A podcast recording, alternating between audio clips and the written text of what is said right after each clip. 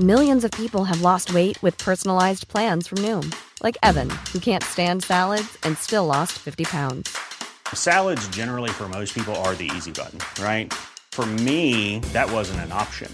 I never really was a salad guy. That's just not who I am. But Noom worked for me. Get your personalized plan today at Noom.com. Real Noom user compensated to provide their story. In 4 weeks, the typical Noom user can expect to lose 1 to 2 pounds per week. Individual results may vary. Hey, it's Ryan Reynolds, and I'm here with Keith, co-star of my upcoming film, If, only in theaters May 17th. Do you want to tell people the big news? All right, I'll do it. Sign up now and you'll get unlimited for $15 a month and 6 months of Paramount Plus Essential Plan on us. Mintmobile.com/switch.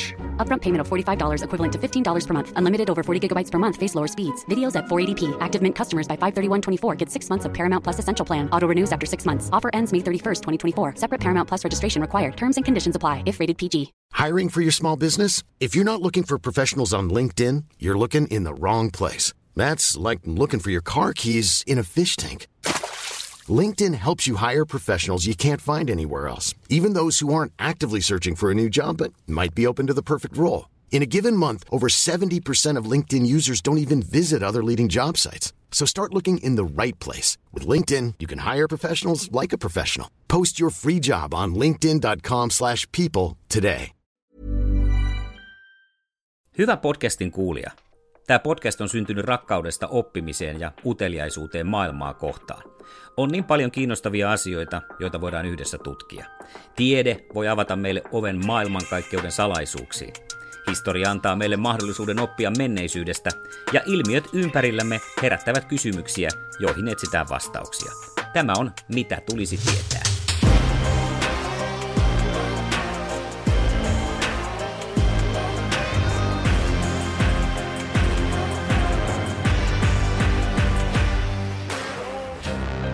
Mitä tulisi tietää podcast ja yksi sellainen aihe.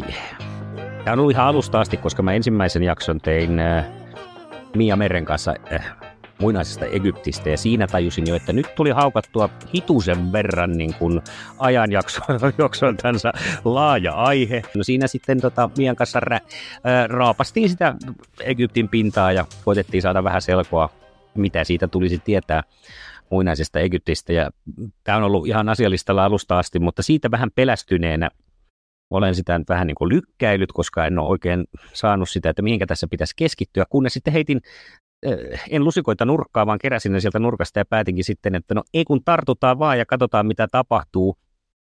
Löytyi sitten onneksi myöskin mies, joka osaa kertoa kenties mitä tulisi tietää antiikin Roomasta. Professori Kaius Tuori, tervetuloa podcastiin. Kiitoksia.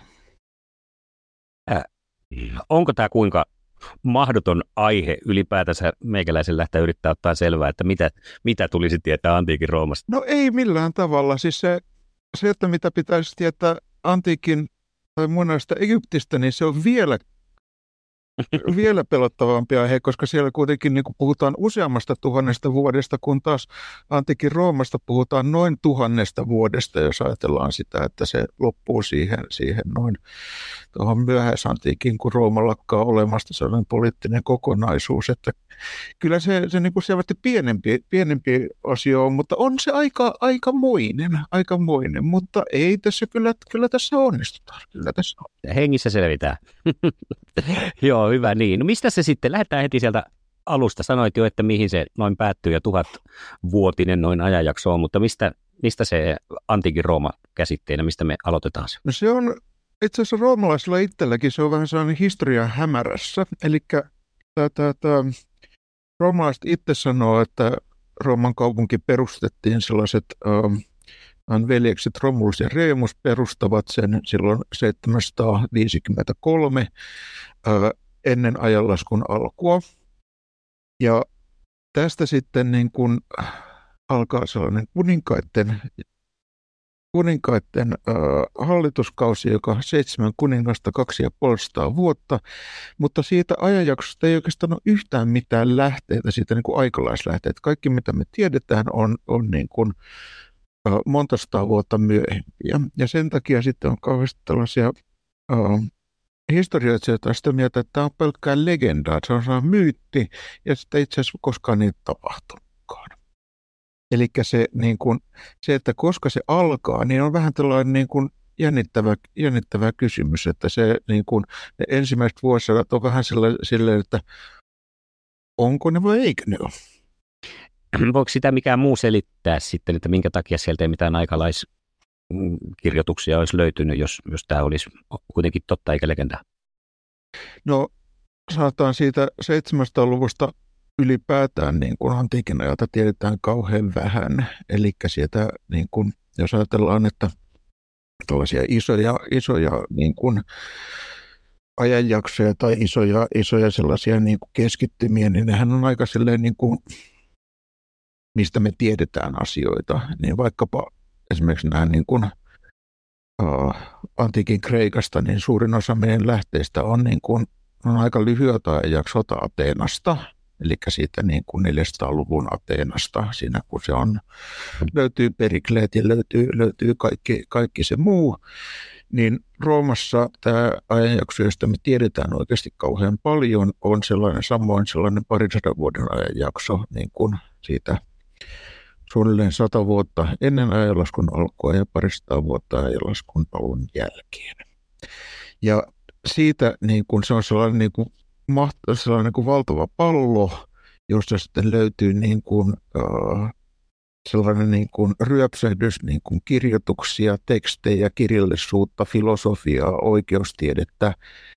Ja sitä ennen oikeastaan tiedetä paljon yhtään mitään, ja oikeastaan sen jälkeenkin se alkaa sitten hiipumaan aika nopeasti se niin kuin tekstimassan oleminen. No muahan tietenkin kiinnostaa, että mistä toi pallo sinne muodostuu. Miksi se loppuu niin yhtäkkiä ja miksi se alkaa yhtäkkiä? Se on erittäin hyvä kysymys, koska tämähän on niin kuin ylipäätäänkin tässä muinaisemmassa historiassa, niin meillähän on tällaisia niin kuin isoja kulttuureita, joista me oikeastaan tiedetä heidän niin kuin omista niin kuin sitä historiasta. Me ei tiedetä oikeastaan ja sitä, että miten nämä ihmiset ajattelivat. Me ei tiedetä oikeastaan paljon mitään. Vaikkapa jotkut foikinialaiset, jotka kuitenkin vaikutti satoja vuosia, ne oli hyvinkin niin kuin määrävässä asemassa itäisellä Välimerellä. Onko heistä niin kuin jäänyt? Ei ole mitään foikinialaisia runoilijoita, jotka olisi kertonut asiasta mitään. Eikä se, että me tiedetään jostain jotain, niin se on aika usein sellainen jonkinlainen niin kuin sattuma. Että se, että meiltä on vaikkapa jostakin esimerkiksi minolainen sivistys, niin minolaisista meillä saattaa olla jotain tällaisia niin kuin arkistolähteitä. Ja ne arkistolähteet on säilynyt lähinnä sen takia, että kun on kirjoitettu tällaisille savitauluille. Ja savihan on sellainen, että savi kuivuu. Se on ihan, niin kuin kaikki toimii hyvin, kun niin kauan se on kuivaa, mutta sitten kun siinä vaiheessa, kun savi taas kostuu, kaikki, jotka on ollut savityökurssilla, niin tietää, että mitä sitten tapahtuu. Sitten tulee lötköä. Ja sitten jos sinne on jotain kirjoitettu siihen pintaan, niin se kirjoitus häipyy. Mutta se, mistä jos me tiedetään, niin minolaista jotain, niin se johtuu vaan siitä, että on niin kuin nämä sellaiset savipaukut, johon sitä on kirjoitettu, tai savitaulut, niin ne on ollut siinä jossakin palatsissa, ja sitten se palatsi on palannut. Ja sitten kun savi palaa, niin sitten sen jälkeen se palannut savi sitten niin kuin kovettuu, ja silloin se jää sitten tuleville historioitsijoille lähteeksi. Niin antiikin Roomassa on vähän samantyyppinen, että siellä on niin kuin hirveän määrä kirjoitusta, eli se, että he dokumentoivat kaiken näköistä. Siellä on hirveän määrä kirjallisuutta, ja sitä kirjallisuutta sitten kopioidaan. Sitä niin kuin, tekstejä kirjoitetaan marmoritauluihin, niitä kirjoitetaan pronssitauluihin, niitä kirjoitetaan kaiken näköisiin muihin asioihin. Ja sitten niistä on sellainen vain aivan sellainen niin kuin häviävän pieni, joku tällainen tyyppiä prosenttiluokkaa tai alle prosentti on säilynyt, mutta sekin riittää. Siitäkin saadaan ihan hirveästi niin kuin tietoa siitä, että miten ihmiset eli ja miten he ajattelivat. Jos me jaettaisiin nyt pienempiin yksiköihin antiikin Rooman aikakausi, mainitsit, että siellä kuninkaista lähdetään, niin onko se sitten yksi ajanjakso, se kuninkaiden aika ja siitä sitten? No se on koulu,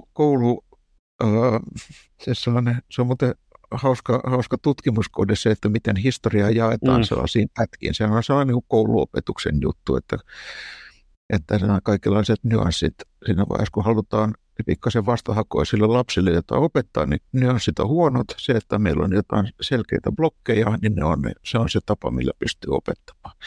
Niin se Roomassa se tapa on silleen, että ensin on kuninkaat 250 vuotta, vuonna 509 kuninkaat heittää vallasta ja sitten alkaa tasavalta. Ja tasavalta sitten jatkuu niin kuin siihen, kunnes Augustus tulee valtaan, eli siihen 27. Yleensä se on 27 siinä vaiheessa on Aktiumin taistelun, kun Augustus voittaa Kleopatran ja Marcus Antoniuksen siellä Aktiumin meritaistelussa.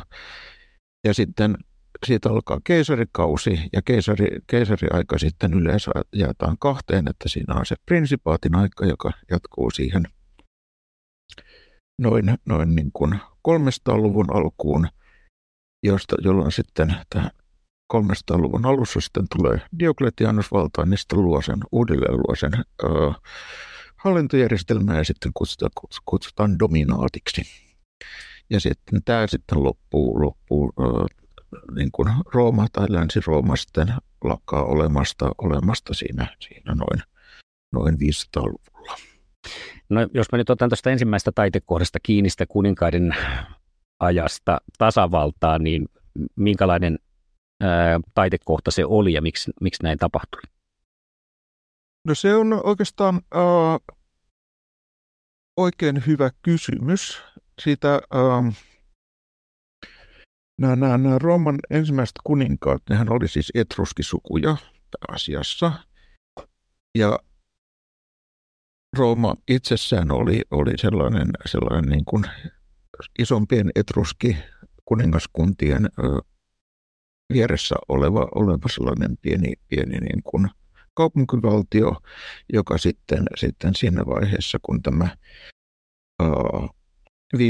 viimeinen Tarquinius kuningas heittänyt vallasta, se viimeinen kuningas on muuten kulkee nimellä Tarquinius Superbus, eli Tarquinius ylimielinen, Superbus tarkoittaa ylimielistä. Ja siinä on sellainen hienoja tarinoita siitä, että minkä takia kuninkaat heitettiin vallasta ja mitä se merkitsee. Ja ne kaikissa tarinoissa niin kuin, se idea on se, että ne tarinat kuvaa sitä, että kuinka yksinvalta luo olosuhteet sille, että sitä valtaa ruvetaan saman tien väärinkäyttämään. Eli se, että se yksinvalta johtaa siihen, että se yksinvaltias rupeaa ajamaan omaa etuaan, rupeaa ajamaan sellaista tietynlaista oman ryhmän etua. Ja sitten sen sijaan sitten tämä roomalaiset halusivat, tai Rooman kansa, kun se kansa nousee siihen vastarintaan ja ajavat kuninkaan pois maasta, niin haluavat nimenomaan luoda tasavallan, jossa niin kun, kaikki ovat yhdenvertaisia. Eli ajatus siitä niin kun ihmisten yhdenvertaisuudesta siitä, että siellä on tällainen lakisidonnaisuus. Joku saattaa sanoa jopa oikeusvaltio, mutta se on aika vähän sellainen niin kuin anakronistinen ilmaus. Mutta ideana on se, että se niin kuin tasavalta on sellainen niin kuin Rooman niin kuin perustavanlaatuinen ajatus. Eli se niin kuin Rooman clue, Rooman sellainen, niin kuin, miksi Rooma on erityinen, on se tasavaltalaisuus. Ja tämä tasavaltalainen ajatus, se, että se kuningasvallan kauhu, se ajatus siitä, että se kuningasvalta tuottaa just tällaista väärinkäytöksiä, sitä, että niin kun kuninkaat rupeaa niin kun, tapattamaan vastustajiaan ja tuomitsemaan niin kun vapaita naisia orjiksi saadakseen niitä itselleen, niin se jatkuu niin pitkään, että itse asiassa niin kun Augustus, siinä vaiheessa kun Augustus tulee ensimmäiseksi keisariksi, niin hänhän niin kuin nimenomaan ei ota sitä kuninkaan titteliä, vaan ottaa sellaisen tittelin keisar, eli hän tämän ottoi isänsä Julius Caesarin mukaan. Eli siinä niin kuin seuraavat oikeastaan 300 vuotta pidetään yllä sellaista niin kuin näytelmää, että tässä ollaan edelleenkin tasavallassa, koska se yksinvalta on vain niin vastenmielinen, niin sellainen niin kuin heidän perusajatustaan tai perusolemustaan vastaan. No mitkä asiat muuttuu sitten, kun keisariaika alkaa? Keisariaika alkaa niin sen keisariajan tuloa, sehän ei ole mikään sellainen niin kuin yksittäinen, että niin kuin Augustus vain tulee ja luo asiat uudestaan, vaan enemmän sellainen niin kuin hyvin pitkäaikainen prosessi. Eli se, että Roomahan niin kuin valtiona kasvaa aivan valtavaa tahtia. Eli sieltä niin kuin oikeastaan, jos ajatellaan siten, että noin 300-luvulla Rooma vallottaa Italian niemimaan, siinä noin 200-luvulla sitten niin kuin voitetaan Karthago, eli vallotetaan se läntinen Välimeren alue, ja sitten osittain samanaikaisesti ja siinä 100-luvulla viimeistään vallotetaan Kreikka ja Syyria ja se niin kuin vähän Aasian tai nykyisen Turkin alue, ja sitten Caesar vallottaa siihen vielä päälle Gallian, eli se niin kuin tämä laajeneminen on aivan valtaisan nopeaa. Ja se, niin kuin se suurin muutos, mikä siinä tapahtuu, on se, että se Rooman se perinteinen tasavaltainen hallitusmuoto on tapahtunut. Se on tarkoitettu sitä varten, että sillä harrastetaan sellaista niin kuin pientä kylää, sellaista niin kuin kaupunkivaltiota, jossa kaikki näkee toisensa, kaikki tietää toisensa. Ja yhtäkkiä sitten meillä onkin niin kuin valtakunta, jossa niin kuin kulkeminen päästä päähän vaatii niin kuin useamman kuukauden matkustamisen. Ei voi enää luottaa siihen, että me tunnetaan toisemme tai että meillä on edes samaa kieltä, vaan se yhtäkkiä täytyy sitten luoda ihan toisen tyyppinen hallitusjärjestelmä. Ja se uusi hallitusjärjestelmä, sen ei korvaa sitä vanhaa, vaan se tulee vaan sen päälle.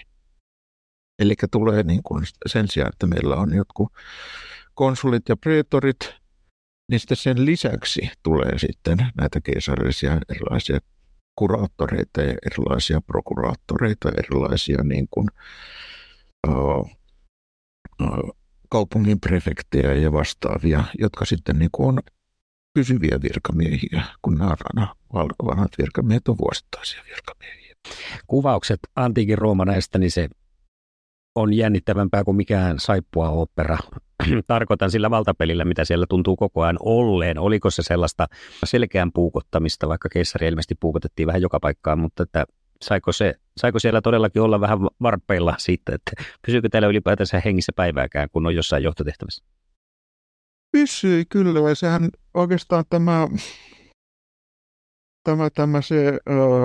kilpailu, se ajatus siitä, että kaikkien pitää niin kuin yrittää ylittää toisensa ja ylittää myöskin niin kuin omat esi-isänsä kunniassa, niin sehän oli tavallaan osittain sellainen niin kuin moottori, joka sitten loi sitä halua niin kuin lähteä aina vaan uusille valloitusretkille, koska piti niin kuin jokaisen kunnon niin kuin aatelisnuorukaisen piti niin kuin itse luoda ne kannuksensa, piti niin kuin lähteä sotaretkelle, piti valloittaa asioita, jotta sitten saadaan sitä gloriaa, sitä faamaa, jolla sitten niin kuin pystytään niin kuin nousemaan niin kuin suurten joukkoon. Eli tämä aristokraattinen kilpailu on sellainen niin kuin kilpailu, joka ei ole pelkästään niin kuin kilpailua niin kuin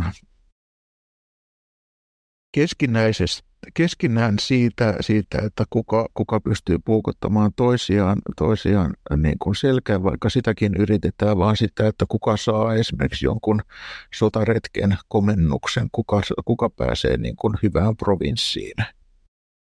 Niin, toihan on tavallaan nyt tämän päivän, ajatellaan kapitalistista maailmaa, niin yrityskuvaa. Jokaisella on oma tavallaan toiminimi, jonka alla toimitaan ja kuka saa parhaat diilit ja niin poispäin. Joo, se on hyvin, hyvin niin kuin kiehtova, ja sitten osittain sitä yksi sellainen niin kuin selitysmalli siksi, että minkä takia tämä tasavaltalainen järjestelmä niin kuin kaatuu tai niin kuin, miksi se loppujen lopuksi epäonnistuu, on se, että kun nämä odotukset nousee yhtäkkiä niin isoiksi, että se, että jos ajattelee jotain niin kuin Scipioiden perhettä, että siellä sitten niin kuin esi-isässä on joku Scipio Africanus, joka on voittanut Karthagon, niin vaan niin kuin sille pojanpojalle, joka ryhtyi miettimään, että mitäs mä pystyisin tekemään, että mä pystyn ylittämään ton.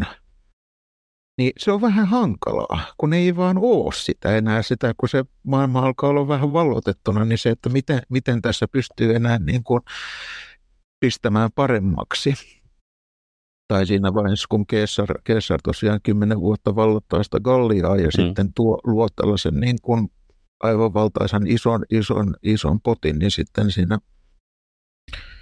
niin kun, että ihmiset rupeaa tekemään niin kun tyhmiä riskejä, ottamaan tyhmiä riskejä. Joku Gaius Gracchus ja hänen kanssatriumvirinsa lähtee sitten vallottamaan Partiaa, koska hän haluaa niin kun tehdä samanlaisia suurtekoja, ja sitten hänelle käy vähän heikosti.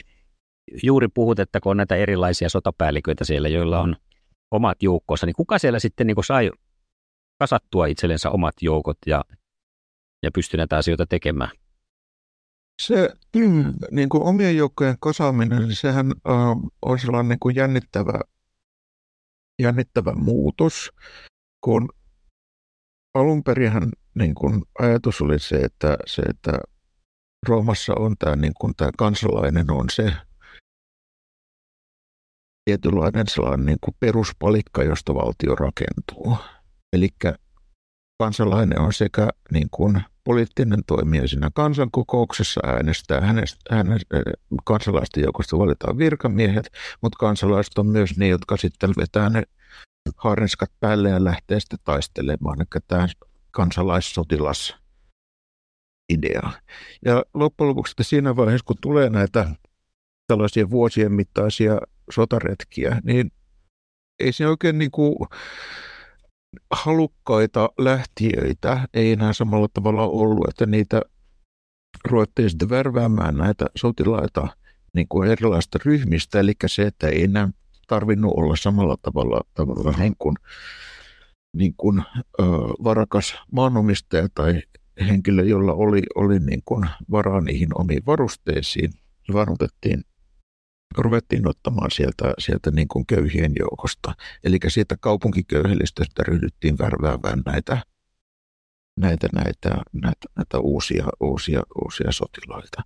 Ja sitten aika pian niin kuin myöskin ruvettiin ottamaan sitä, että näistä Rooman liittolaiskaupungeista, ihmisiä, jotka ei ollut Rooman kansalaisia, että heitä ruvettiin värväämään myös sillä ajatuksella, että sitten niin kuin palveli armeijassa ja sitten sen jälkeen he saattoivat saada Rooman kansalaisuuden. Eli se oli sellainen niin kuin, ehkä vähän samanlainen kuin Yhdysvalloissa nykyään, eli se, että se niin kuin, sillä sotilaspalveluksella niin kuin koulutetaan kansalaisia. Kuinka korkealle siellä pystyi sitten tuommoinen, niin kuin sanotaan ihan, ei nyt välttämättä orjan asemasta, mutta sieltä tavan kansalaisesta, niin kohoama? Periaatteessa ihan minne vaan, käytännössä ei oikeastaan. Eli se, että nämä ylempisäätyiset, sehän on se niin kuin silleen hassu, että puhutaan aristokratiasta, että siellä kyseessä oli kuitenkin niin kuin tasavalta, että siellä ei sitä niin kuin perinnöllistä aristokratiaa ollut. Eli se, että senaatin jäseniksi pääsi vain niin kuin henkilöt, jotka on itse palvellut virkamiehinä. Eli sä et syntyperän perusteella pääse yhtään minnekään. Mm. Mutta siitä huolimatta, niin se, että nämä, niin kun siinä vaiheessa, kun ruvettiin valitsemaan jotain prefektiä ja ruvettiin valitsemaan jotain kuvernööriä, ne oli kaikki käytännössä valittiin niin kun, sieltä eliitin joukosta. Ja eliittihän jakautui silleen, että siellä oli tämä vanha eliitti, tämä patriisit, ja sitten tämä niin sanottu kansa, eli plebejit.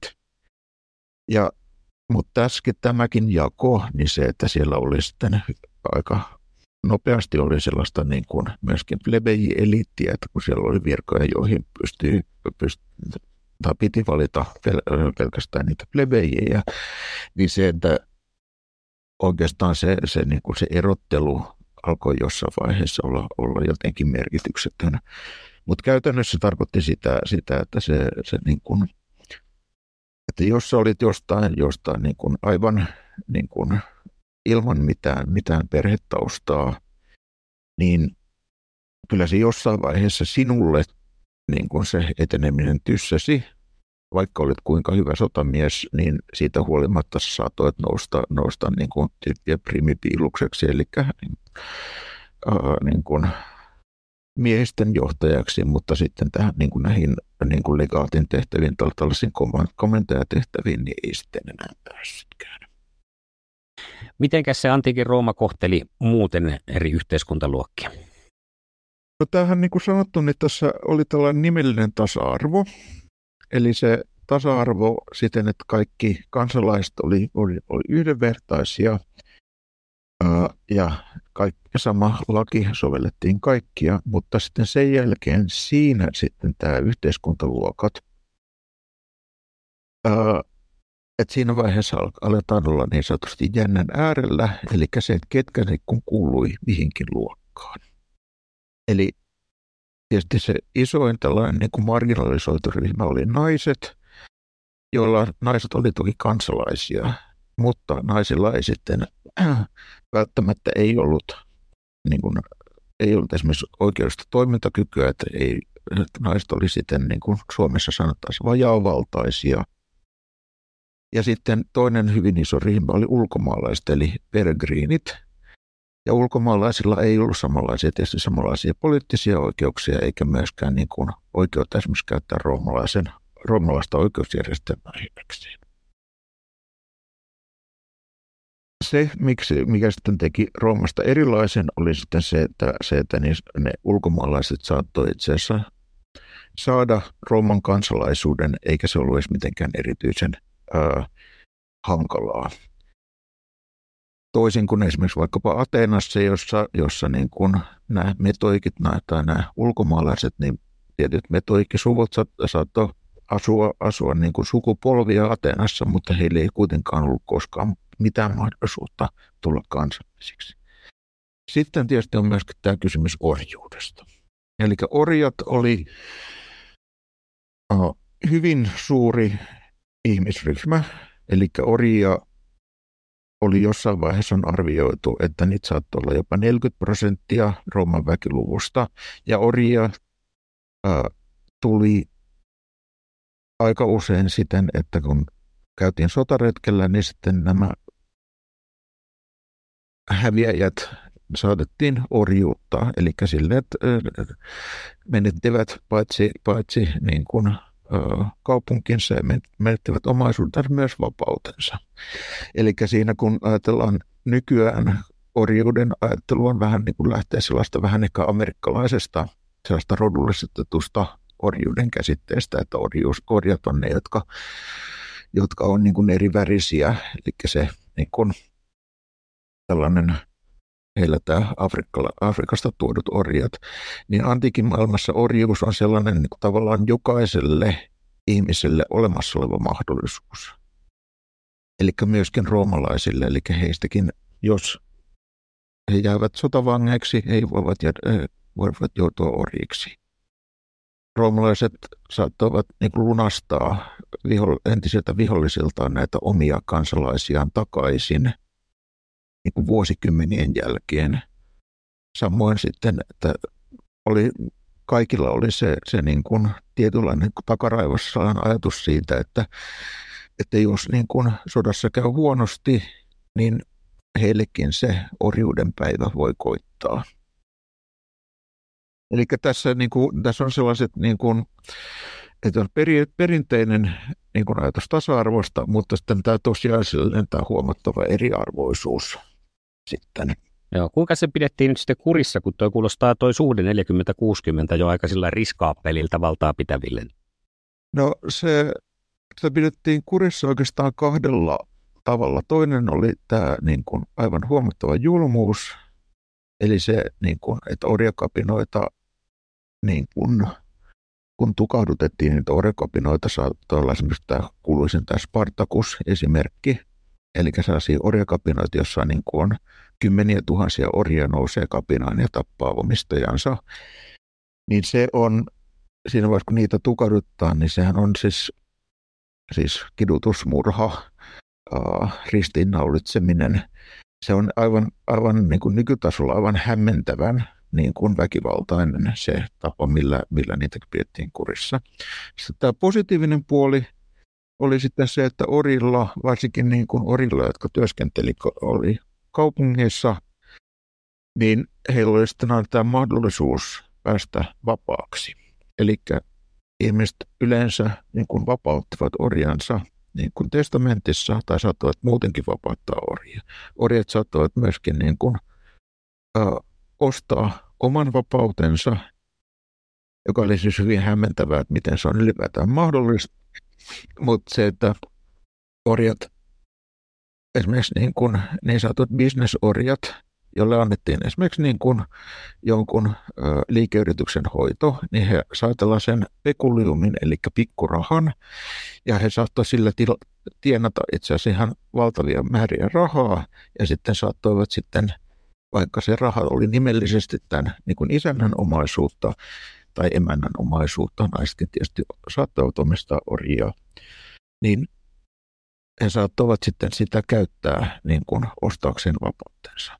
Eli kaikilla orjilla sitten oli se mahdollisuus, no ehkä ei ihan kaikilla, siis jos olet joku maatalousorja jossakin tai joku kaivosorja, niin siellä sä et ehtinyt elää niin kauan, että sä niin kuin tulisit vapautetuksi. Mutta kuitenkin siis orjilla oli se mahdollisuus siihen tai toive siihen, että se tuli vapautetuksi ja sitten myöskin niin kuin hyvin säännönmukaisesti vapautettiin. Eli itse asiassa tämä niin kuin keisarialla varsinkin tämä niin kuin vapautettuan orjien ryhmä oli itse asiassa hirveän iso. Eli se vapautetut orjat, jotka sitten oli kuitenkin niin kuin jollakin tavalla sidoksissa edelleenkin tähän entisiin omistajiinsa, niin oli itse asiassa tosi iso ryhmä. Ja se yksi tällainen niin kuin roomalaisen yhteiskunnan niin kuin erityispiirre oli myöskin se, että siinä vaiheessa kun ne orjat vapautettiin, ne orjat sai kansalaisuuden. Eli heillä oli kuitenkin edelleenkin se vanha se orjuuden stigma tai sellainen niin kuin vanha leima, mutta että he esimerkiksi eivät olleet tai pystyneet olemaan niin kuin vaikkapa toimimaan virkamiehiä tai heillä ei ollut äänioikeutta, mutta heidän lapsillaan sitten oli, että heidän lapsillaan ei sitten enää niin kuin mitään sen ihmeempiä niin kuin, rajoitteita ollutkaan. Minkälaiset mahdollisuudet sitä oli, jos ajatellaan, että jos ei nyt testamentissa välttämättä vapauteta, että hän ei osta itseään vapaaksi, jolloin voisi kuvitella, että hänellä sitten on jonkinlaiset lähtökohdat myös käynnistellä elämää, niin mitäs jos siellä sitten käy niin, että nyt sinä olet vapaa, niin mihinkä sinä sitten elämänsä suuntaan, minkälaiset mahdollisuudet oli selviytyä ylipäänsä? No aika usein niin kun, nämä niin kun saattoi myöskin jäädä alkuvaiheessa, saattoi jäädä sen niin kun entisen isännän palvelukseen niin kun vapautettuina. Ja sitten aika usein saattoi olla, niin kun, jos he toimivat niin kun, jossain ammatissa, esimerkiksi niin kun vaikkapa parturina, että saattoi olla, että niin kuin parturilla, joka on itse vapautettu orja, niin hänellä on oma orja, joka on myöskin toimii myös niin kuin samassa liikkeessä parturina, ja sitten hänet vapautetaan, ja sitten hän voi sitten toimia siinä ammatissa. Tämähän on sellainen niin kuin tietynlainen... Eli käy niin kuin työkokemuksena toi orjuus. No se on jollakin tavalla... On myöskin työkokemuksena. Aika usein siis sehän niin kuin niillä vapautetuilla orilla, että heillähän niin kuin, jos ajatellaan niin kuin Suomessa vastaavanlainen esimerkiksi vaikkapa torpparit, että torpparilla on sellainen, olisi aikoinaan oli tämä päivätyövelvoite, että ne piti tehdä jotain niin kuin tällaisia töitä sen niin kuin isännän pelloilla, niin myöskin näillä vapautetulla orilla oli myöskin tällaisia jonkinasteisia pieniä velvoitteita. Ja se myöskin niin kuin edelleenkin jatkui sellainen tietynlainen keskinäinen sellainen niin kuin yhteistyö ja avunantosuhde jatkui sen vapautetun orjan niin kuin, tai isännän elinien ajan. Hey, it's Ryan Reynolds, and I'm here with Keith, co-star of my upcoming film, If, only in theaters May 17th. Do you want to tell people the big news? All right, I'll do it. Sign up now and you'll get unlimited for $15 a month and 6 months of Paramount Plus Essential Plan on us. Mintmobile.com/switch. Upfront payment of $45 equivalent to $15 per month. Unlimited over 40 gigabytes per month. Face lower speeds. Videos at 480p. Active Mint customers by 531.24 get 6 months of Paramount Plus Essential Plan. Auto renews after 6 months. Offer ends May 31st, 2024. Separate Paramount Plus registration required. Terms and conditions apply if rated PG. I'm Sandra, and I'm just the professional your small business was looking for. But you didn't hire me, because you didn't use LinkedIn Jobs. LinkedIn has professionals you can't find anywhere else, including those who aren't actively looking for a new job, but might be open to the perfect role, like me. In a given month, over 70% of LinkedIn users don't visit other leading job sites. So if you're not looking on LinkedIn, you'll miss out on great candidates, like Sandra. Start hiring professionals like a professional. Post your free job on linkedin.com/people today. No minkälainen se oli se antiikin Rooma, jos mennään vähän tuonne niin kuin isompiin sfääreihin tästä, niin toi uskontojärjestelmä, minkälaisia, tiedetään, että on antiikin Rooma, tai Rooman jumalat ja Kreikan jumalat, ja ne on ilmeisesti aika lailla periytynyt sieltä Kreikasta, mutta mitä lisämausteita sitten Rooma toi? No siellä on nämä niin kuin Kreikasta tuodut. Eli se, että siellä on aika paljon se polyteistinen, eli monijumalainen järjestelmä, että siellä on nämä Kreikasta tuodut jumalat, niin kuin tämä löytyy, niin kuin, eli tämä Jupiter, tämä ylijumala tai ylinjumala, niin sehän on käytännössä sama tyyppi kuin kreikkalaisten Zeus. Mutta sitten sieltä löytyy tällaisia vanhoja niin kuin roomalaisten omia jumalia, ja sitten löytyy myös tällaisia, niin kuin, tällaisia ikivanhoja jumaluuksia, ja sitten myös löytyy tällaisia niin kuin, uudempia jumaluuksia, että sieltä koko ajan niin kuin, tuotiin niin kuin, vähän niin kuin tällaisia Instagram-influenssereita, niin tuotiin aina uusia jumalia, ja sitten oli hetken aikaa suosittuja, esimerkiksi vaikkapa Isis, jumalatar oli, siitä tuli, joka siis on Egyptistä lähtöisin, niin siitä tuli itse asiassa Roomassa hirveän suosittu, koska se on nimenomaan niin kuin, se Isiksen kultti on nimenomaan naisten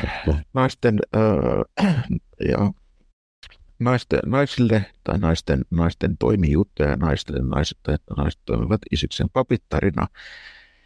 Samoin sitten vaikkapa niin sanottu Magna Materin kultti, joka tuotiin tässä 200-luvulla ennen ajanlaskun alkua. Tuotiin idästä Roomaan. Että se on hirveän dynaaminen. Tai sitten tällainen Mitraksen kultti, joka on samoin tällainen mysteerikultti. Eli se, että jos ajatellaan, että siinä sitten niin kuin yksi tällainen vaikkapa kristinusko tulee, niin se on niin kuin yksi jumaluus muiden joukossa, joka sitten tavallaan solahtaa siihen samaan. Ja sitten siinä on tiettyjä elementtejä, jonka takia se sitten niin kuin niin miksei se kelvannut sitten muiden sekaan niin hyvin kuin muuten?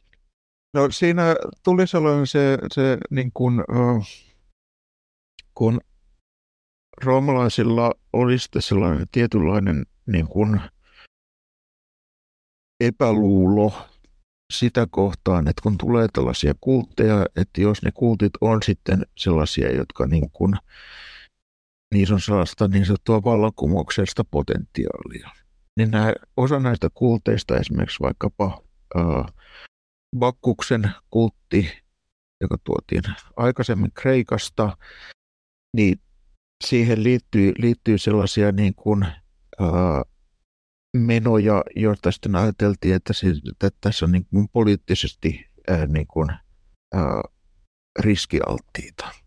Niin se, että kun toi kristinuskon se yksi jumalaisuus, että se oli kuitenkin niin sellaista, miten se nyt kauniisti sanoisi, se olisi tavallaan silleen ehdotonta, että he ei niin kuin, suostunut siihen sellaisen niin kuin, roomalaisen niin kuin yhteiskuntasopimuksen sellaiseen peruspilariin, eli siihen, että kaikkien pitää niin kuin, kuitenkin niin kuin, tunnustaa sellaiset perusasiat. Ja sitten esimerkiksi tässä tämä ei ainoastaan keisarikultti, mutta myös tämä Rooman kultti, eli siis Rooman personifikaatio tai henkilöitymä, että sen valvonta. Ja keisarikulttihan tulee siitä että keisarit itsessään, niin kuin elossa ollessaan ei ollut jumalia, mutta keisarit sitten niistä tuli jumalia kuollessaan. Ja sehän ei ollut siis mitenkään niin kuin epätyypillistä tuolla vaikkapa kreikkalaisissa näissä niin kuin hellenistisessä kuningaskunnissa, niin kuningashan yleensä oli myöskin Jumala. Eli jumalkuninkuus oli niin kuin täysin arkipäiväinen asia. Oikeastaan se jumalkuninkuus tavallaan tulee takaoven kautta sitä siinä vaiheessa, kun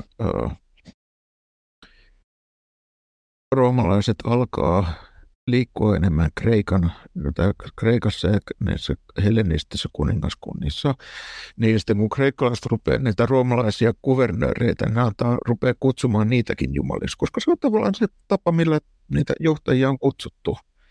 Niistä tavallaan rupeaa leviämään siellä sellainen niin kuin tottumus sillä, että tämähän on ihan kivaa, kun mua kutsutaan jumalana, palvotaan ja kaikkea muuta sellaista. Mutta sehän ei tietysti se sopii siihen niin kuin perinteiseen tasavaltalaisen etukseen niin kuin jopa heikommin kuin tämä kuningasajattelu. Mutta se periaatteessa tämä jumaluus itse asiassa, kyllä se saattaa mennä niin kuin sopia itse asiassa jollakin tavalla, koska sehän niin kuin jumalaksi kutsuminen, niin sehän oli se sellainen, että saattoi olla, että joku perheessä saattaa, kun palvotaan esi-isiä, niin sitten se, että saattaa pitää, että minun edesmennyt isäni, tässä nyt isänpäivän jälkeen voi ajatella, että hän oli, niin kuin, minä kunnioitan häntä niin suuresti, että hän on minulle Jumala. Ja sen takia, että siellä niin kuin, saattoi olla hyvin kieltä, siellä aika huomattava osa niin kuin kadulla vastaantulijoista on niin kuin pitää, mutta se, että tässä, että miksi sitten niin kuin, kristinuskolla sitten rupeaa tulemaan siinä niin kuin Neron aikana tai myöhemmin rupeaa tulemaan tätä niin kuin ristiriitaa poliittisten instituutioiden kanssa, niin se osittain johtuu siitä, niin kuin siitä oppirakenteesta siitä, että tavallaan tulkitsevat sen, että tämä keisarin kieltäytyminen keisarin palvonnasta tai myöhempien tai keisarin geniuksen tai keisarin hengen palvonnasta on itse asiassa niin kuin,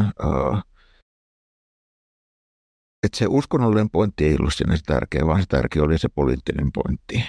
Eli se, että tässä niin kuin roomalaiset tulkitsivat se, että tämä on itse asiassa niin kuin, käytännössä niin kuin, valtiorikos, eli majesteettirikos.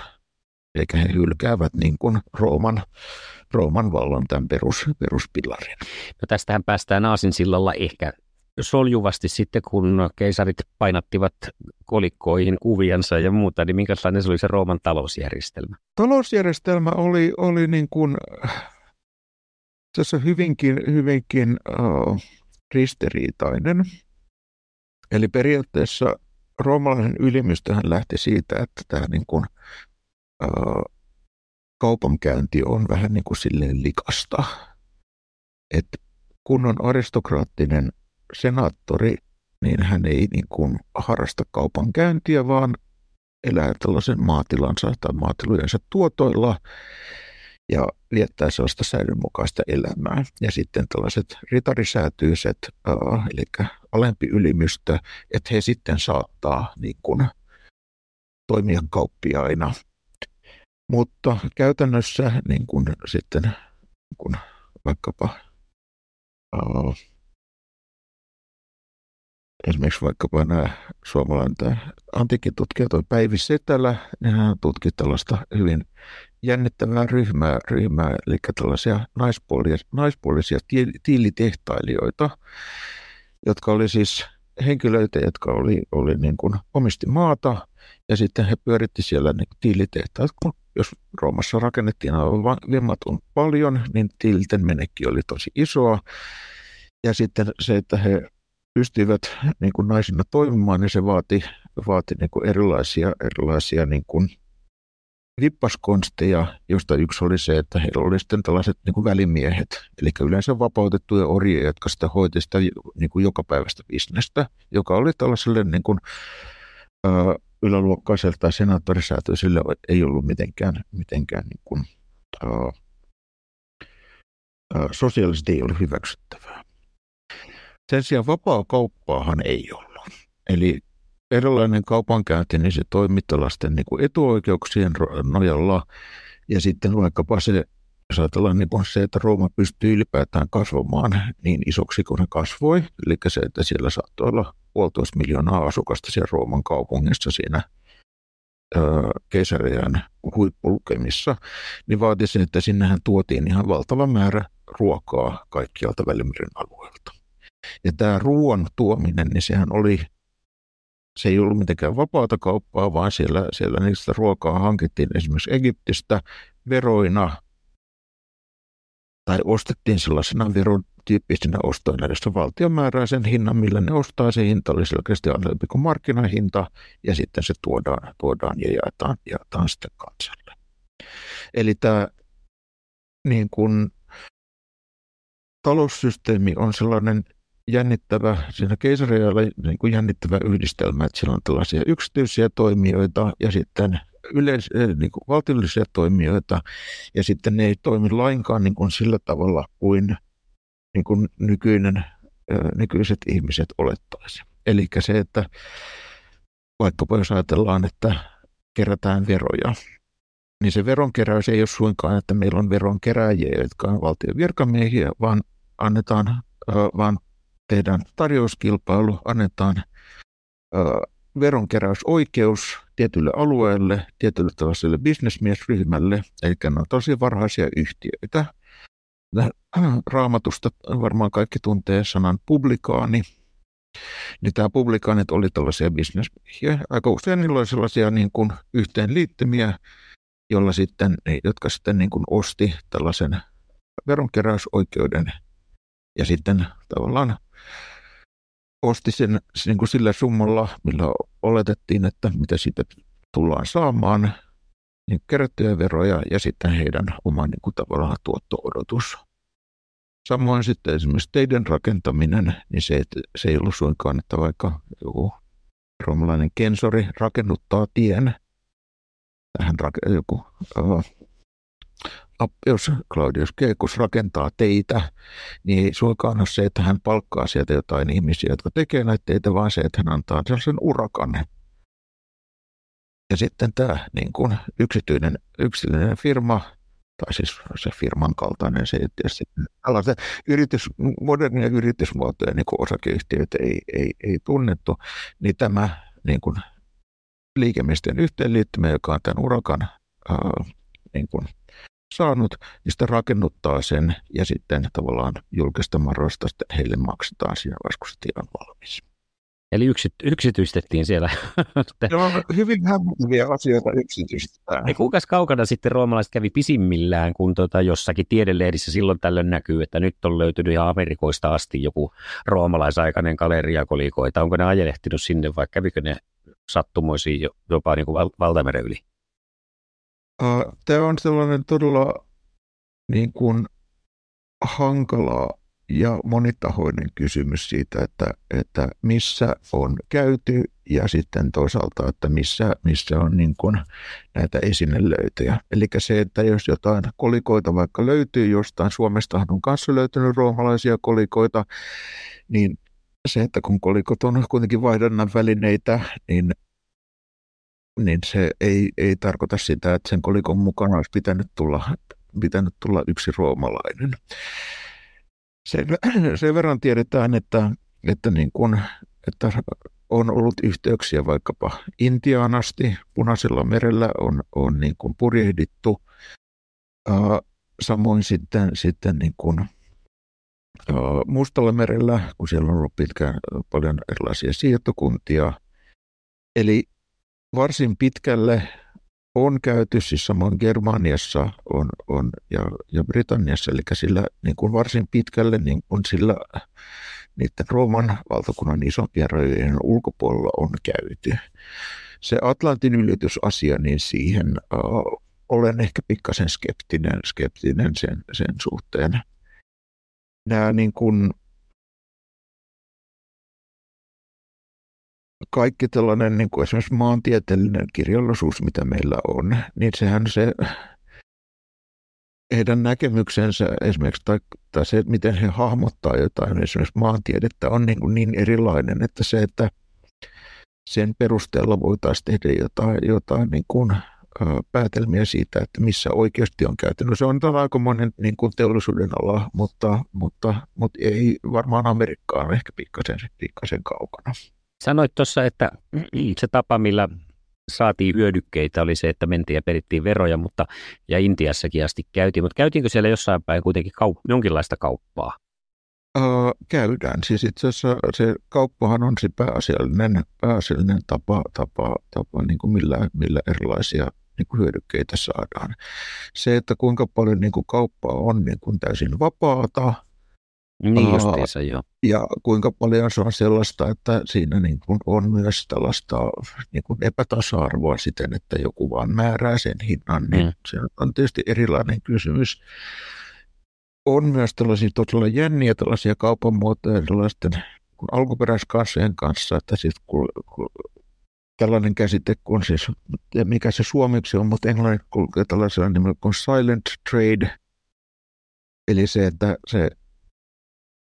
saattiin käydä esimerkiksi niin kuin tuolla nykyisellä Krimin, niin me käytiin kauppaa jonkun heimon kanssa siten, että roomalaiset niin kuin jätti tiettyjä niin kuin arvoesineitä, ja sitten tämä heimo sitten otti nämä arvoesineet, jätti samalle paikalle näitä roomalaisten kaipaamia tuotteita.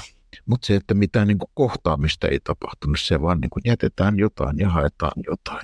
Ruoka-ihmisenä, niin on kysyttävä sitä, kun tästä tulee nyt mieleen, että jos on käyty Intiassa ja muuallakin mennään, niin oliko se minkälainen sulatusuuni, kun taipumuksena on yleensä sitten tietenkin tuoda kaikkia mausteita ja muita, että minkälainen se oli se herkkupöytä Rooman aikaan? Siis herkkupöytähän on itse asiassa niin kuin, se on aivan äärimmäisen monimuotoinen, eli se, että jos meillä on vaikkapa tällaisia Apikiuksen tämä keittokirja, niin siinähän löytyy niin kuin tällaisia nimenomaan sellaisia niin kuin keisarilliseen ruoka tai niin kuin lähes keisarilliseen ruokapöytään liittyviä, ja siellä on sitten mitä niin kuin mielikuvituksellisempia niin kuin ruokalajia. Mutta se, että miten tämä niin kuin tavallinen kansa söi, niin sehän on kiintoisa kysymys, koska se esimerkiksi Rooman kaupungissa niin toi tulenteko oli useimmiten niin kuin asuntojen sisällä kielletty ihan vaan sen takia, että se tulipalovaara oli niin iso. Ja sen takia sitten, jos kun vaikkapa nähdään sitä, että mitä roomalainen kaupunki näyttää, niin vaikka joku Pompei, niin siellähän on ihan valtava määrä erilaisia näitä tabernoja, tällaisia niin kuin kapakoita, jossa sitten on tällaisia isoja ruukkuja, jossa sitten niin kuin sieltä tarjotaan ruokaa. Eli se, että ihmiset niin kuin söivät ulkona aika usein. Ja se, että mitä sitä syödään, niin se tietysti kaikki tällaiset asiat, mitä nykyään, niin kuin, mihin ruokavalio perustuu aika usein, esimerkiksi vaikkapa niin kuin peruna tai tomaatti, maissi, niin nehän on vasta sellaisia, jotka on tuotu uudesta maailmasta sitten niin kuin Kolumuksen jälkeen. Eli aika paljon siellä on niin kuin erilaista niin kuin viljaa, erilaista niin kuin papua ja sen tyyppistä niin kuin jokapäiväinen ruoka.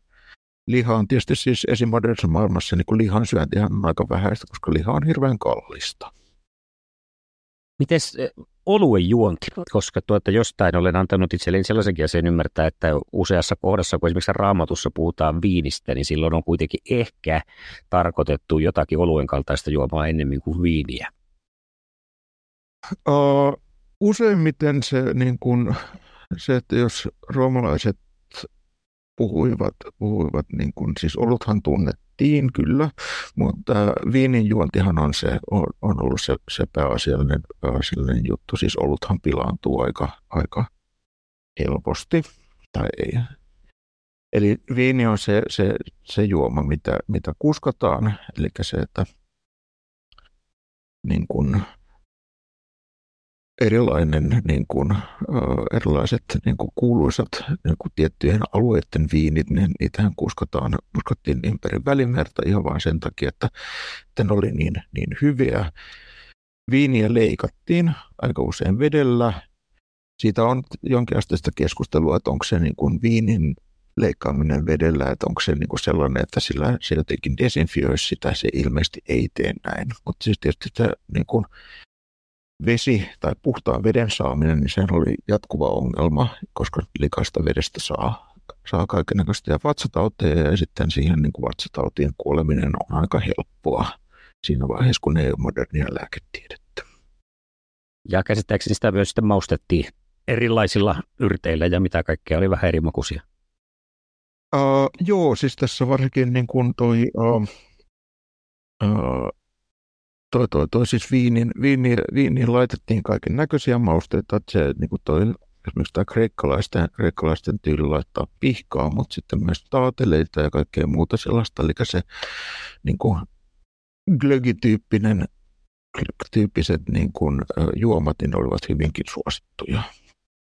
Jos pitäisi nyt tässä vielä miettiä sitä, että mitkä olisi ne yksittäiset asiat, jotka antiikin Roomassa tekee niin tärkeän ajanjaksopeja ihmiskunnan historiassa, niin mitä nostaisit esiin? Sanoit, että se tasavaltalaisuus on yksi.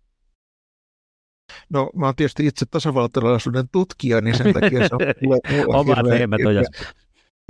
hirveän niin kuin oma lehmä ojassa. Sitten toinen, kun mä oon oikeushistorioitsija, niin toinen on tietysti oikeus, eli se, että sieltä roomalaiset niin kun kehittivät lähes kaikki sellaiset niin kun oikeuden peruskäsitteet, niin kuin omistusoikeus tai syyllisyys, niin se tavallaan siinä roomalaisessa oikeudessa kehittyi. Ja sitten se, että sieltä on oikeudesta tekstiä on jäänyt niin valtavasti, eli se, että joku Justinianuksen kodifikaatio, että sieltä se digesta-osa, jos on tätä muinaisten roomalaisten juristien kirjoituksia, niin se on noin 10 000 lauselmaa.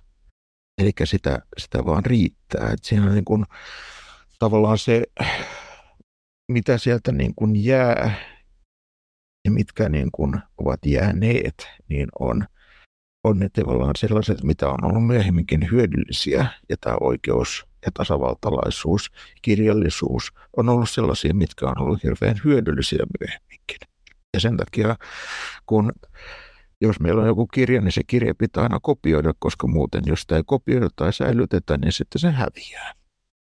Ja sen takia niin kuin vaikkapa roomalainen kirjallisuus, että se on säilynyt sen takia, että sitä on kopioitu usein monia kymmeniä kertoja, jotta se yksi Kikeron teksti säilyy nykypäivänä, niin sitä on niin kuin, siitä saattaa olla niin kuin satoja kopioita eri puolella. Samoin latinan kieli on sellainen asia, mikä niin kuin on aivan valtaisen merkittävä niin kuin myöhäisvaikutus, se, että niin kuin nämä kaikki romaaniset kielet on, jotka kuitenkin Välimeren alueella, niin kuin Italia, Ranska, Espanja ja monet muut, niin ovat suoraan niin kuin latinasta pohjautuvia. Samoin tämä tietynlainen ajatus siitä niin kuin yhtenäiskulttuurista, se, että meillä on Euroopan laajuinen alue, jota ajatellaan, että se on niin kuin yhtenäinen hallintoalue, yhtenäinen talousalue, yhtenäinen kulttuurialue. Ja sehän on se, niin kuin, se idea Roomastahan, se sellainen, mikä niin kuin, motivoi jotain Kaarle Suurta, kun hän halusi 800-luvulla sitten luoda uudestaan tällaisen niin kuin roomalaisen keisarikunnan. Samoin tämä voidaan ajatella, että EU sellaisena niin kuin yhtenäisenä hallinto- tai kulttuuritalueena tai poliittisena alueena, niin siinä on tietynlainen se Rooman malli siinä taustalla. Joo, ja tuossa pari jaksoa sitten käsiteltiin Napoleonia, niin kyllä hänkin aika tiivisti oli Roomansa tutkinut. Hän oli aika tiiviisti Roomansa tutkinut, tai se, että Ranskan vallankumous on tietysti se, että kun he rupesivat miettimään niin kuin puhtaalta pöydältä siitä, että mitä tämä heidän tasavaltansa tarkoittaa, niin sen roomalaista esimerkkiä siellä kaivettiin. Ja Napoleonhan oli kuitenkin konsuli, kun Rooman se korkein virkamies oli konsuli, ja sitten siitähän sitä sopivasti siirtyi sitten keisariksi, eli teki sellaisen niin kuin hyvin roomalaistyyppisen niin kuin vaihtarin. Mitä sitten populaarikulttuurissa me nähdään, tulee aina tietyin väliajoin nousee varsin esiin, on ihan mainekkaitakin elokuvia ja televisiosarjoja antiikin Rooman ajoilta, mutta miten sitten, kun sinä olet tuonne ammattilainen ja tarkkasilmäinen, niin kiinnostaisi tietää, että mitkä on ne yleisimmät virheet ja sellaiset stereotypiat tai mitkä niin kuin korostuu ehkä vähän liikaa tai että on ihan puhtaita virheitä, kun halutaan kuvata antiikin Roomaa? No, niitä on aika paljon. Sanotaan, että se niin kuin, oikeastaan, mä en ehkä itse niin keskittyisi niihin virheisiin, mutta enemmän niin kuin, silleen keskittyisin siihen, mitä on niin kuin, mitä siellä on oikeastaan niin positiivista. Niin esimerkiksi vaikkapa niin kuin, vaikkapa Asterix-sarjakuvat, jota tietyn ikäiset lapset on nyt tietysti edelleenkin hyvin suosittuja. Et niissähän on itse asiassa aika oivaltavasti niin kuin vaikkapa tällaista niin kuin roomalaista niin kuin provinssikulttuuria, sitä niin kuin vaikkapa Galliassa sitä paikallisen kulttuurin niin kuin jälkivaikutusta ja sitä niin kuin uutuutta, niin se niin kuin se on aika niin kuin, itse asiassa niin kuin monissa asioissa niin kuin hirveän oivaltavaa ja osuvaa. Se niin kuin yleisimmät niin kuin sellaiset virheethän on tämä niin kuin, esimerkiksi ajatus siitä, että tämä niin kuin valkoinen antiikki, se, että ne patsaat on aina valkoisia, kun ne oli useimmiten oli kuitenkin niin kuin maalattuja, ne oli monivärisiä. Samoin sitten se, että siellä kaikki hiihtää toukat päällä. Ja kaikki puhuu sujuvaa latinaa. Tosiasiassa Roomalle on niin kuin monikulttuurinen imperiumi, että siellä menee niin kuin mitä ihmeellisempää porukkaa. Ne puhutaan niin kuin kymmeniä erilaisia kieliä. Se oli enemmän semmoinen niin kuin Star Warsissa se kapakka. Joo. Eli siinä toi niin kuin, vaikkapa se HBO, tämä Rooma-sarja, niin sehän oli itse asiassa varsin niin kuin pieteetillä tehty. Olihan siinä niin kuin hirveitä mokia, tai siis sellaisia niin kuin ihmiset vaikkapa olivat hyvin niin kuin pöyristyneitä siitä, että kun siellä käyttiin väärien vuosisatojen koruja ja kaikkea muuta sellaista. Mutta se, että nämä osittain tehtiin niin kuin varsin, tai nämä uudemmat jutut saattaa olla varsin niin kuin hyvin tehtyjä. Jos meidän täytyy ruveta pistämään sillä nippuun, että semmoinen stereotyyppinen ajatusmalli, mikä mulla on se, että se hajosi omaan mahdottomuuteensa, sitten Rooma rupesi menemään siinä vaiheessa, kun oltiin liian laajalla ja huoltoketjut kautta muut ei enää pystynyt toimimaan ja tuli liian pitkät etäisyydet, niin oliko se pääsyy sitten, minkä takia alamäki alkoi? Joo. Tämä on sellainen niin sanottu ikuisuuskysymys. Mä joskus muinoin opiskeluaikana osallistuin tällainen hyvin kokeellinen kurssi, johon mä osallistuin, jossa niin kun käytiin läpi näitä Rooman tuhon syitä. Ja siinä sitten niin kun, se vaan muistui mieleen, että siellä on niin kuin ilmeisesti toistaiseksi niin kuin Rooman valtakunnan tuhoutumisen syitä on keksitty noin jotain vähän yli 100 kappaletta ja lisää koko ajan keksitään. Eli se olisi ihan oman podcastin aihe, se pelkkä Rooman tuhoutuminen. Se on ihan oman podcastin ja monien sitten voisi tehdä varmaan niin kuin kokonaisen sarjan ja siinä niin kuin sieltä löytyy tällaisia niin kuin, aina vaan erilaisia selityksiä, jotka aika usein ne niin kuin, kertoo enemmän siitä niin kuin, selityksen keksijästä kuin itse roomalaisista. Esimerkiksi tämä vaikkapa, että kristinusko tai homoseksuaalisuus tai joku muu. Sen verran tästä voin sanoa, että kun puhutaan vaikkapa noista sotilaallisista haasteista, niin se, että myöhäisantiikkinen Rooman armeija, sehän oli moninkertaisesti vahvempi kuin se keisarien roomalainen armeija. Eli se olisi, jos laittaisiin samalle taistelukentälle myöhäisantiikkinen armeija ja se armeija, jolla se niin kuin imperiumi valloitettiin, niin se myöhäisantiikkinen niin kuin pyyhkisi sillä pöytää, mutta se vaan se, niin kuin ne uhat ja ne niin kuin, haasteet, mitä sillä oli vaan niin paljon isommat ja se kokonaisuudessaan, että siellä on tietynlaisten erilaisten tekijöiden summa, eli se, että siellä on erilaisia ruttoepidemioita näitä jo toisella vuosisadalla jälkeen, näiden laskun alun jälkeen. Kaiken näköiset tekijät sitten johtaa siihen, että sitten vaan niin kuin tietynlainen se poliittinen ja sotilainen kokonaisuus vaan niin kuin hitaasti hiipuu. Ja se, niin kuin, että miksi näin tapahtuu, niin se ei ole ehkä se ei ole se kiinnostavampi kysymys. Kiinnostavampi kysymys on se, että miksi se kesti niin pitkään. Okei, eli tämä, jos ei rakennettu yhdessä yössä, niin ei kaatunutkaan yhdessä yössä. Ei. Että se oikeastaan se voidaan ajatella, että se niin kuin myöhäisantiikissa, niin siellähän kun hyvin pitkään kestää se, että siellä on erilaisia niin kuin vaikkapa Germanin ruhtinaita, jotka edelleenkin ajattelee, että he on nyt Rooman valtakunnan osasia, että tavallaan niin kuin vasta niin kuin hirveän myöhään rupeaa ajattelemaan itseään jonain muuna kuin roomalaisina.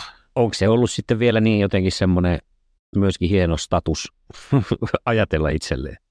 Siinä on tietynlainen sellainen niin kuin status kyllä olemassa. Ja sittenhän me nyt ei mennä sitten, mutta minua on aina jotenkin itseäni kiehtonut myös se, että kun sittenhän tässä niin kuin merkkipaaluna historiassa, että kun Rooma kaatuu, niin sitten tavallaan siitä luontaisesti mennään pimeään keskiaikaan, joka nyt sitten ilmeisesti tutkimusten mukaan ei varsinaisesti kauhean pimeä ole ollut, mutta tietenkin edelliseen Rooman loistoon verrattuna hieman vaatimattomampaa menoa. Joo, mä luulen, että siitä pimeydestä, niin siitä kannattaa varmaan tehdä ihan niin kuin oma jaksonsa. Tavallaan se Rooman tuho, siis se alamäki ja tuho, niin sehän on sellainen tietynlainen tarina, jota erilaisten imperiumin osaset, niin kuin britit ja saksalaiset ja ranskalaiset ja venäläiset, niin kuin tykkää kertoa sellaisena, niin kuin ehkä sellaisena niin kuin opettavaisena ja vähän varoittavanakin esimerkkinä. Että kaikki, mikä nousee, niin myös kaatuu. Joo. Ja älä tavoittele kuuta taivaalta ja mitä kaikkea tähän voisi sitten koittaa pistää. Kaius Tuori, nyt on hetki pistää se sininen laatikko sinne oppikirjan oikeaan alalaitaan ja tiivistää, mitä tulisi tietää antiikin Roomasta. Joo, mä luulen, että antiikin Roomasta tulisi tietää se, että se on niin kuin tällainen historiallinen ajanjakso, joka jätti meille aivan valtaisan määrän erilaista materiaalia, löytyy kaiken näköisiä niin kuin fyysisiä jäänteitä, mutta myöskin valtaisen määrän tällaista niin kuin henkistä perintöä. Ja osa niistä on sellaisia, jotka vaikuttaa edelleenkin, ja osa on taas sellaisia jotka niin kuin saattaa nykyihmisestä vaikuttaa täysin niin kuin käsittämättömiltä, esimerkiksi vaikkapa se orjuus. Mutta se on niin kuin tällaisen niin kuin historiallisen ymmärryksen kannalta se on niin kuin, jos haluaa Euroopan historiaa ymmärtää, niin se on niin kuin täysin ei sitä pääse yli eikä ympäri, se täytyy tavallaan tietää. Mä mietin tässä ennen kuin tähän lähdettiin, että kuinka paljon tässä painottaisi tätä yhtä historian suurmielintä Julius Caesaria. Me onnistuttiin oikeastaan, ei nyt ihan ohittaa kokonaan, mutta kerran pari se siellä jossain vaiheessa mainittiin. Mä ehdottaisin, jos sulle käydi tässä, joskus samassa tulevaisuudessa tehdään sellainen suurmiesjakso sitten Julius Caesarista vielä erikseen, koska mä luulen, että siitä se tunti tulee kanssa kyllä ihan kevyesti. Se tulee ihan niin kuin silleen, ei tarvitse kauheasti kysellä edes, että se voi tulla niin kuin silleen. Että niin, mä avaan mikit. Niin. Mä voin jättää tämän päälle, niin sä voit sitten koska tahansa niin käydä kertomassa. Mutta saatiin me raapastua mahtavasti kuitenkin taas sitä, että mitä siitä antiikin Roomasta pitäisi tietää. Kaius Tuori, mikä on sun seuraava homma, mikä liittyy antiikin Roomaan? No, mulla on tällä hetkellä just kirja tulossa tuosta tasavaltalaisuudesta ja sen kirjan niin kuin loppuun saattaminen on tässä se niin kuin numero uno. numero uno, tai siis tämä seuraavien niin kuin viikkojen ja kuukausien tehtävä. Ja sitäkö sitten, joko me keväällä sitä odotellaan? Se varmaan keväällä lähtee kustantajalle, ja sitten, mutta akateeminen kustantaminen, se on aika hidasta, että se ei ole suinkaan sellainen, että se sitten joulumarkkinoilla tulee, vaan se on enemmän. Niin kuin... Sitä tarkistellaan ja lueskellaan sitten monesta kulmasta. Mutta kaikista kiireistäsi huolimatta, kiitos, että mahdollisesti tai mahtavasti pääsit mun kanssa jutulle, ja jos vaan sulle passaa, niin otetaan nyt joku suurkeisari siitä sitten oikein iso visiirikäsittely joku kerta uudestaan. Joo, mutta kiitoksia kovasti. Tämä oli oikein miellyttävää jutella. Ja tämä on niin kuin aina tällainen niin kuin, kun pääsee omista tutkimusaiheistaan keskustelemaan, niin se on aina niin kuin kovin mukavaa ja aina niin kuin virkistävää, kun tulee itsekin miettiä uudenlaisia asioita. Kiitos oikein paljon. Joo, kiitoksia paljon. Seuraa ja osallistu Facebookissa Mitä tulisi tietää -podcast ja Instassa nimellä MTT Podi.